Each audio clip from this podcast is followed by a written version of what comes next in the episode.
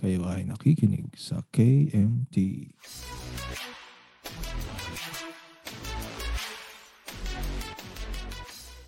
Magandang araw po sa inyo lahat. Ako ang inyong host na si Sir Waldo at kasama natin si Ma'am Shirley para pag-usapan ang ating mga paksa ngayong hapon para sa karaniwang mga tanong. Ito po ay unang bahagi ng ating mga KMTs ukol sa retirement at pagre-retiro.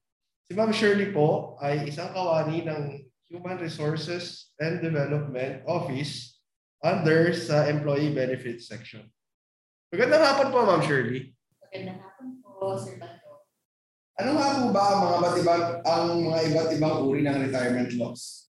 So, meron po tayong limang uri ng retirement law. Nando po natin ay ang retirement under RA 8291. So, ang mga empleyado po na maaaring mag-avail dito ay ang mga empleyado may labing limang taon o pataas sa servisyo.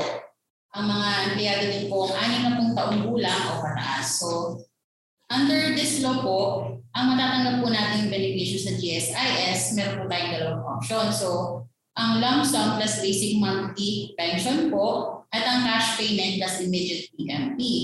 So, ang mga benepisyo pong matatanggap po natin sa una nating option ay, ay ang katumbas na 60 buwang pension na maaaring bayaran sa oras ng pagre-retiro at magpe-pension pagkatapos ng limang taon. Sa cash payment plus immediate PMP naman po, ang empleyado ay makakatanggap ng katumbas na 18 buwang pensyon na maaaring bayaran sa oras ng pagre-retiro at magpe-pensyon sa susunod na buwan. So sa ikalawang retirement law naman po natin ay ang retirement under RA 660 o also known as Magic 87. Ang maaari pong mag-avail nito ay ang mga empleyadong pumasok sa gobyerno bago o sa araw ng May 31, 1977. At may 35 taon sa serbisyo at 52 taong gulang o pataas. So meron po tayong tatlong option dito.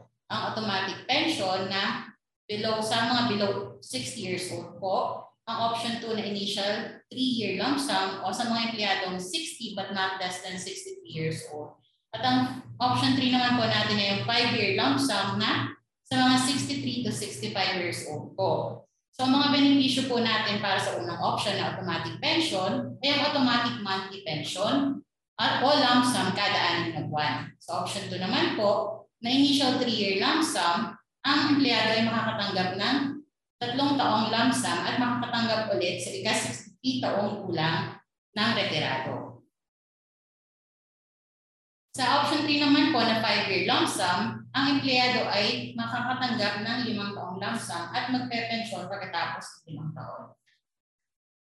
Sa ikatlong retirement law naman po natin na retirement under RA 1616 o TACOL, ang mga empleyado po na maaari mag-avail dito ay ang mga pumasok sa gobyerno bago o sa araw ng May 31, 1977. O ang mga empleyadong 20 years o pataas na kapag sa gobyerno, anumang edad, huling tatlong taon ng serbisyo ay dapat tuloy-tuloy. Ang pagkalkula nito ay batay sa kuwang haba ng serbisyo. So halimbawa po natin, kung kayo ay first 20 years in service, ang matatanggap niyo po monthly, gratuity pay ay katumbas ng isang buwan ng inyong sahod. Pag 20 to 30 years in service naman po, ang tumbas ng inyong matatanggap na gratuity pay ay 1.5 ng inyong monthly salary. Kapag over 30 years naman po, dalawang buwan na katumbas ng inyong sahod. Sa ikatlong retirement law naman po na retirement under BP 1146, ang mga empleyado kung maaaring mag-avail nito ay ang mga empleyadong tatlo hanggang 15 years sa servisyo o may anim na, anim na pong taong gulang pataas o mga empleyadong nagretiro sa servisyo bago ang June 24, 1997. So meron po tayong dalawang option dito. Ang basic monthly pension na sa mga 60 years old with at least 15 years service. At ang option to naman po natin ay ang cash payment na sa mga empleyadong 60 years old with at least 3 years in service. So ang mga benepisyo kung matatanggap po natin dito ay ang annuity sa option 1. Ang buwan ng pensyon ay babayaran taon-taon sa loob ng limang taon. Pagkatapos nito, saka pa lamang makakatanggap ng monthly pension. Ang kalaban naman pong benefits ay ang 5-year lump sum. So, ang halagang matatanggap po sa loob ng limang taon, limang taong garantisadong panahon.